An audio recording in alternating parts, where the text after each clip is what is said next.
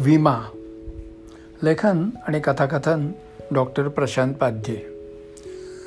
सगळी तयारी झाली होती. मुकेश इतका शोकाकुल अवस्थेत होता की कोण कोण त्याच्याशी काय बोलले कुणी त्याच्या पाठीवरून हात फिरवले आणि कुणी त्याला घट्ट मिठीत घेतलं यातलं काहीही कळत नव्हतं. त्याच्यासमोरून त्याच्या बायकोचा अवंतिकेचा चेहरा जातच नव्हता. अतुल बाबा बाबा हाका मारत होता. पण त्या हाका त्यांच्यापर्यंत पोहोचतच नव्हत्या.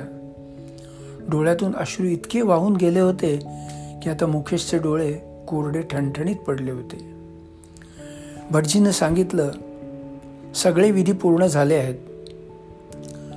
मुकेशचे अगदी जवळचे नातेवाईक आणि मित्र पुढे झाले. तिरडी उचलून ट्रॉलीवर ठेवण्यात आली.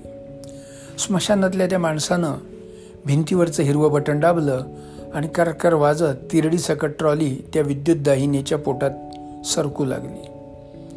विद्युत दाहिनीचं शटर उघडल्यावर आतून अतिशय उष्ण हवा बाहेर पडली आणि सगळे मागे सरकू लागले. पण मुकेशला मात्र ती आज त्रास देत नव्हती. तो मागे झाला नाही म्हणून अतुल आणि त्याच्या एका मित्रानं त्याला धरून मागे नेलं. विद्युत दाहिनीचं शटर तिरडी आत जाताच बंद झालं. आणि जमलेल्या लोकांनी सुटकेचा निश्वास टाकला. जमलेली माणसं अगदी खालच्या आवाजात कुजबुजत आपापल्या घरी परतू लागली. अगदी मोजकीच माणसं राहिली होती. पण त्यांनाही अतुलनं जायला सांगितलं आणि मुकेशला आधार देत स्मशानाच्या बाहेर आणलं. शोफरनं दार उघडलं आणि ते आत बसताच गाडी सुरू केली. अर्ध्या तासात ते घरी आले. घरी बऱ्याच बायका जमल्या होत्या. त्यांनी एकच कालवा केला पण अतुलनं सगळ्यांना शांत केलं आणि आपापल्या घरी जायची कोण केली? पंधरा मिनिटात तो सगळा हॉल रिकामा झाला. मुकेशला त्याच्या बेडरूममध्ये पोचवून अतुल आपल्या खोलीत आला. घरात दोन गडी आणि स्वयंपाक करणारी सागरिका सोडून कुणीच नव्हतं. सकाळ नेहमीसारखी सुरू झाली पण वातावरणात कुठेतरी एक गूढ गंभीरपणा होता. कुणीच विशेष बोलत नव्हतं. सतत फोन घणघणत होता पण मुकेशनं पी एला फोन माझ्यापर्यंत येऊ द्यायचा नाही म्हणून बजावलेलं होतं. घराच्या पोर्चमध्येच बैठकीचा दिवस लिहून ठेवलेला एक मोठा फलक होता. तसंच लोकल पेपरमध्ये पण बैठकीच्या दिवसाचा उल्लेख केला होता. त्यामुळं सकाळपासून भेटायला येणाऱ्यांना परत जावं लागत होतं. मुकेश दिवसभरात एकदाही त्याच्या खोलीच्या बाहेर आला नाही. अतुलच वडिलांना भेटायला दोन तीन वेळा गेला. त्यांना जेवण त्यांच्याबरोबरच त्यांच्याच खोलीत घेतलं. तो त्यांची खूप काळजी घेत होता. तिसऱ्या दिवशी बैठकीला अनेक माणसं येऊन गेली. अवंतिका ज्या जाहिराती करत होती त्याचे प्रोड्युसर पण येऊन गेले. अवंतिकेच्या मैत्रिणी येऊन अतुलशी बोलून गेले. काहींनी थोडक्यात भाषणं पण केली. काहींनी अवंतिकाकडे नसलेले गुण पण चिकटवले. मुकेश शांतपणे ते बघत होता. कधी कधी वाटत होतं की तो मनानं तिथे नाहीच. अवंतिकेच्या प्रेमाच्या दुनियेतून तो अजून बाहेरच पडू शकलेला नाही. लोकांना जाणवत होतं की त्याला पुन्हा नॉर्मल व्हायला फार वेळ लागेल. मनापासून प्रयत्न केले तरच हे जमणार होतं. लोक अतुलला काय काय सल्ले देत होते. तोही मान खाली घालून सगळ्यांना हो म्हणत होता. सर्वात शेवटची व्यक्ती बाहेर पडायला रात्रीचे साडेबारा वाजले. पण काय करणार? अवंतिका अचानक मोठी मॉडेल बनली होती. तिला एका परदेशी कंपनीचं पंधरा कोटींचं कॉन्ट्रॅक्ट मिळालं आणि अवंतिकाचं नाव सर्वतोमुखी झालं. एक छोटं इस्टेट एजंटचं दुकान चालवणारा मुकेश. आता मुकेश भाई झाला होता. त्याचं ते छोटं दुकान आता ऑफिस झालं होतं. अवंतिकाच्या अपॉइंटमेंट्स मिळण्याचं आणि कॉन्ट्रॅक्ट साईन करण्याचं ठिकाण झालं होतं. मुकेशचं व्यवहार ज्ञान आता कामी येऊ लागलं होतं. अवंतिकाला टॉप मॉडेल बनवण्याचं संपूर्ण श्रेय मुकेशलाच होतं हे कुणीच नाकारणं शक्य नव्हतं. इस्टेट एजन्सीचा व्यवसाय बाजूला ठेवून मुकेशनं स्वतःला अवंतिकेचा पी ए होण्यातच धन्यता मानली होती. सावध पावलं टाकण्यात तो हुशार होताच पण एक दिवस त्याच्या आयुष्याला एक वेगळाच टर्न मिळाला. सुरुवातीच्या काही दिवसात प्रवीण देसाई मुकेशकडे त्याच्या गाडीचा इन्शुरन्स काढायला आले होते. मोकळा वेळ होता म्हणून त्यांच्या गप्पा इतर विषयांकडे वळल्या आणि त्यावरून लाईफ इन्शुरन्सवर आल्या. देसाईंनी सहज सुचवलं की अवंतिकाचा लाईफ इन्शुरन्स काढला तर सेफ होईल. मुकेशनं बघू नंतर म्हणून देसाईनं पाठवून दिलं. पण त्याच्या डोक्यातून तो विषय गेला नाही. अतुलही मोठा झाला होता. त्याचं कॉलेजचं शिक्षण आणि पुढचं आयुष्य याचाही विचार मुकेशसमोर होताच. प्रवीण देसाईने सोडलेला किडा मुकेशच्या डोक्याला आणखीन आणखीन पोखरायला लागला. त्याची झोपही त्याच्यापासून पळाली. आता अचानक त्याला वाटायला लागलं की बारीक सारीक कॉन्ट्रॅक्ट पुरे झाली. कुठेतरी मोठा हात मारायला पाहिजे. पण कुठे आणि कसा हे त्याला कळत नव्हतं. एक दिवस त्यानं देसाईनं बोलावून पन्नास लाख रुपयाची अवंतिकाची पॉलिसी काढायला सांगितलं. पण ते म्हणाले राग मानू नका पण हे जरा कठीण आहे. कारण पॉलिसीची अमाऊंट अवंतिकाच्या इन्कमच्या रिलेशनमध्ये असते. ओके. म्हणून त्यांना तो विषय त्यावेळेपुरता संपवला. पण त्याच्या मनातून मात्र गेला नाही. सीधी उंगलीसी घी नाही निकलता ही म्हण त्याला चांगलीच माहिती होती. त्यामुळं आता त्या दृष्टीनं पावलं टाकायचं त्यानं ठरवलं. ॲडव्हर्टाईजमेंटचं जग कसं आहे याची त्याला थोडी थोडी कल्पना आलेली होती. मोठा हात मारायचा म्हणजे कुणाचे ना कुणाचे हात ओले करावे लागतात हे सत्य त्यानं मान्य केलं होतं. मग त्याने कोणते मासे गळाला लावता येतील कोपराने खणता येईल अशी मऊ माती कुठे आहे याचा सर्वे सुरू केला. मुकेश पहिल्यापासूनच बिझनेस माइंडेड आता तर त्यानं हे मोठं चॅलेंज स्वतःसमोर उभं केलं होतं. रात्रंदिवस तो या विचारात घडलेला असायचा. काही दिवसातच त्याच्या डोक्यात प्लॅन आकार घेऊ लागला. त्याला माहीत होतं की कोणताही सिंगल हँडेड प्लॅन यशस्वी होतो. जेवढी माणसं जास्त तितका फेल्युअर रेट जास्त. त्यामुळे त्यानं अतुललाही पत्ता लागू दिला नव्हता की त्याच्या डोक्यात काहीतरी चालू आहे. प्लॅनचे दोन भाग होते. एक म्हणजे अवंतिकाला मोठं कॉन्ट्रॅक्ट मिळवून द्यायचं. दुसरं म्हणजे अवंतिकाचा मृत्यू. पहिला भाग त्या मानानं सोपा होता. पण दुसरा भाग बराच कठीण आणि जोखमीचा. त्यानं एका नेपाळी माणसाला हाताशी धरलं कारण कोरियन किंवा चिनी माणसं आणि नेपाळी माणसं यात खूप साम्य दिसतं. या गोष्टीचा फायदा घ्यायचा त्यानं ठरवलं. त्या माणसाला त्यानं व्यवस्थित ट्रेनिंग द्यायला सुरुवात केली. त्याप्रमाणे तो माणूस एका फार मोठ्या कोरियन कंपनीचा मालक असणार होता ज्याचा मोबाईल बनवण्याचा व्यवसाय असेल आणि त्याच्या अमेरिका इंग्लंड चीन आणि सिंगापूरला ब्रँचेस असतील. इंडियात लेबर स्वस्तात मिळतं. त्यामुळं त्याला मोबाईलची मोठी फॅक्टरी भारतात टाकायची होती. तसंच एका नव्या ब्रँडचं लॉन्चिंग पण करायचं होतं.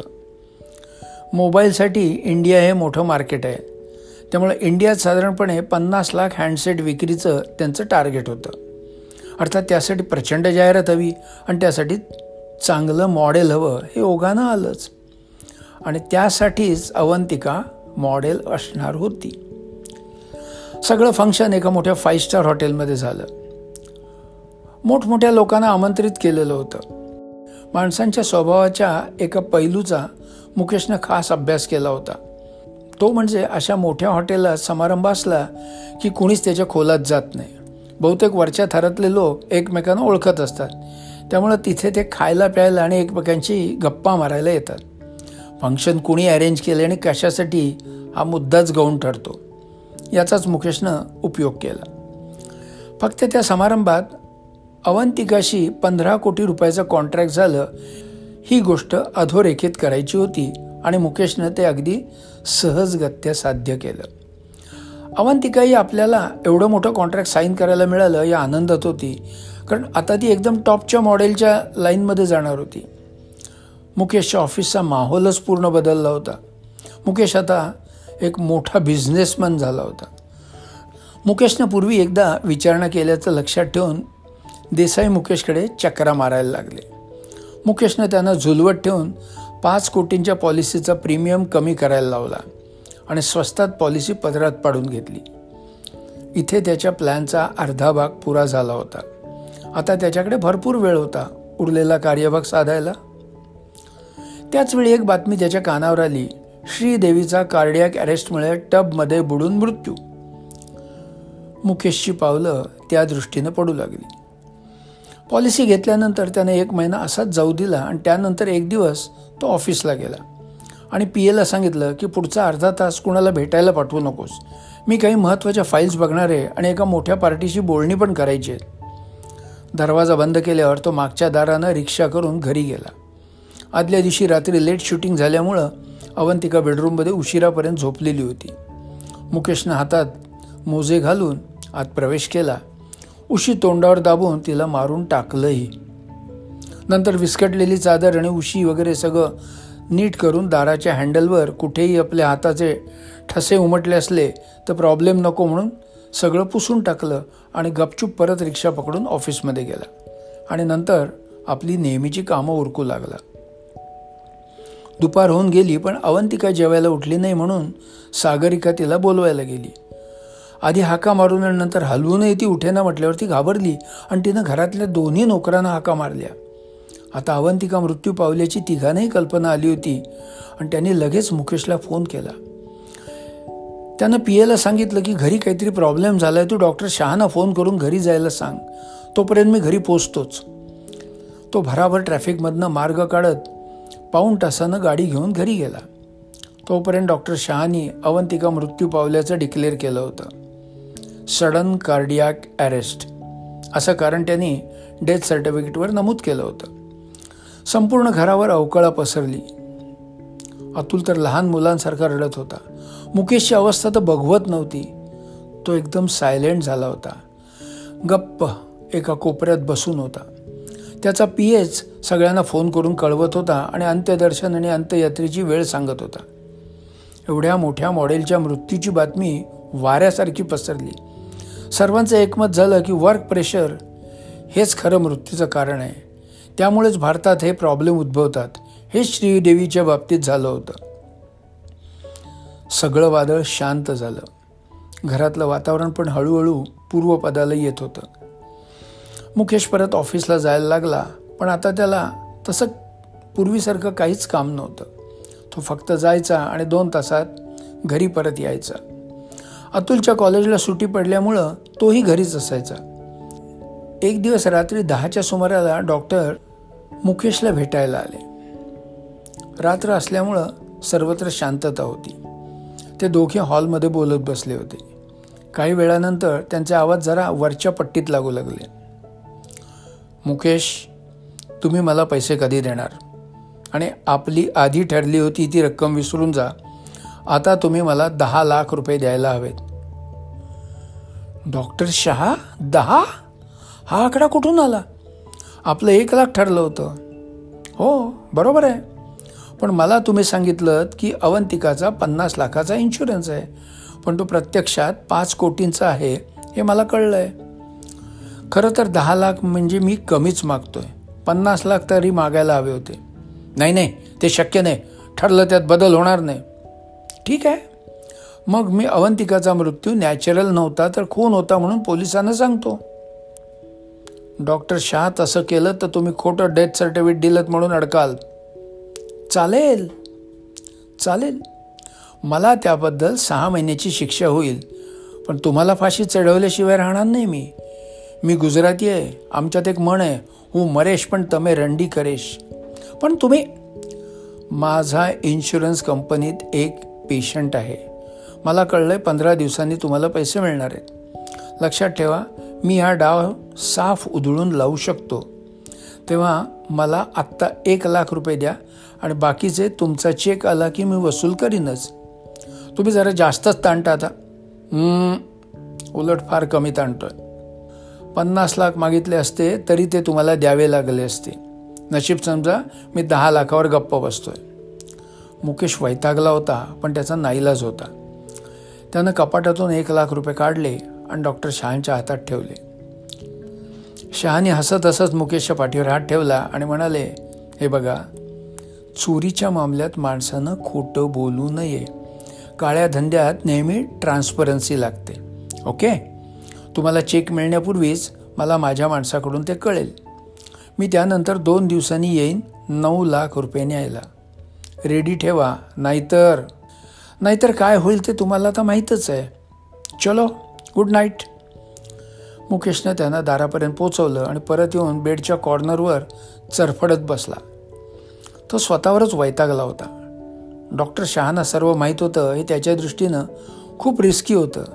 ते त्याला कधीही ब्लॅकमेल करू शकणार होते. पण त्याच्या हातात काहीच नव्हतं. त्यावेळी नैसर्गिक मृत्यू दाखवण्यासाठी त्यांची मदत घेण्याशिवाय पर्यायच नव्हता. त्यांच्या एका डेथ सर्टिफिकेटनं पुढचे सगळे प्रश्न सोडवले होते. खरं तर त्यांनी पन्नास लाख रुपये मागितले असते तरी ते योग्यच होते हे आता त्याला पटलं होतं. अचानक त्याच्या खोलीचा दरवाजा वाजला आणि त्यानं मागे वळून पाहिलं. दारात अतुल उभा होता. त्याला किती राग आला हे त्याचा चेहराच दाखवत होता. मुकेशला कळे ना की आत्ता अतुल कशाला आलाय आणि एवढा चिडलेला का? ये बाळी ये. अरे झोपला नाहीस. झोप? झोप आता कायमची विसरा. काय रे? काय झालं? अपसेट आहेस काय? तुम्ही आईचा खून केलाय. आणि मला विचारता काय झालंय म्हणून? खून? अरे काहीतरीच काय? कोणी सांगितलं रे बाळा? कोणी सांगायला कशाला हवंय? मी स्वतःच्या कानाने ऐकलंय सगळं आत्ता. का केलात माझ्या आईचा खून? अरे बाळा तुझ्यासाठीच आहे हे सगळं. तुझं सगळं आयुष्य उभं करायचं आहे अजून. म्हणून माझ्या आईचं खून? मला कदापि हे मान्य नाही. मी सगळ्यांना सांगणार की तुम्ही कोणी आहात. माझ्या आईला तुम्ही मारलंय. अतुल मला इकडे ये. मी काय सांगतो ते ऐक. काय? आणखीन काय ऐकायचं? आता कुठली तरी खोटी नाटी कारणं सांगू नका. तुम्ही खून केलंय माझ्या आईचं हे शंभर टक्के सत्य आहे. नाही हे शंभर टक्के असत्य आहे. म्हणजे? माझ्या आईचा खून करून वर नाकबूल करताय? मग काय माझी आई जिवंत आहे? महिन्यापूर्वी तिला जाळलत ना तरीही बोलताय तुम्ही असं? हो. कारण आजही तुझी आई जिवंत आहे. हो काय? मग आणा ना. आणा. तिला स्मशानातून आणा आणि माझ्यासमोर उभी करा. आत्ता उभी करा माझ्यासमोर. आता मुकेश जरा सावरला होता. त्यानं अतुलला हात धरून बेडवर आपल्या शेजारी बसवलं. हे बघ. बाळा जी मेली ना ती तुझी आई नव्हतीच मुळी. तुझी आई आहे सागरिका. अवंतिकाला मूल होत नव्हतं म्हणून आम्ही दत्तक घ्यायचं ठरवलं. पण तोपर्यंत सागरिका गरोदर होती म्हणून तिचंच मूल दत्तक घ्यायचं ठरवलं. लोकांना अवंतिका गरोदर आहे असं भासवलं. या शहा डॉक्टरांच्याच हॉस्पिटलमध्ये दोघांना ठेवलं आणि सागरिकाचं मूल म्हणजेच तू अवंतिकाचं मूल म्हणून दाखवलं. म्हणजेच तुझी आई जिवंत आहे. बरोबर ना? आता खुश? माझा बाप कोण आहे? कोण म्हणजे? मीच. अरे माझ्यामुळेच सागरिकाला दिवस गेले होते. पण हे अवंतिकाला माहीत नव्हते. एका दगडात दोन कामं झाली. म्हणजे तुम्ही माझ्या आईला फसवलं सागरिकाला नादी लावलं आणि आपलं पाप झाकण्यासाठी तिचं मूल दत्तक घेतलं आणि शेवटी पैशासाठी माझ्या आईला मारलं एवढं नीच काम करू नये तुम्हाला त्याचं काहीच वाटत नाही आहे लाजही वाटत नाही आहे पण तुम्हाला बाप म्हणून घ्यायला मला लाज वाटते. एवढं बोलून तो ताडताड निघून गेला.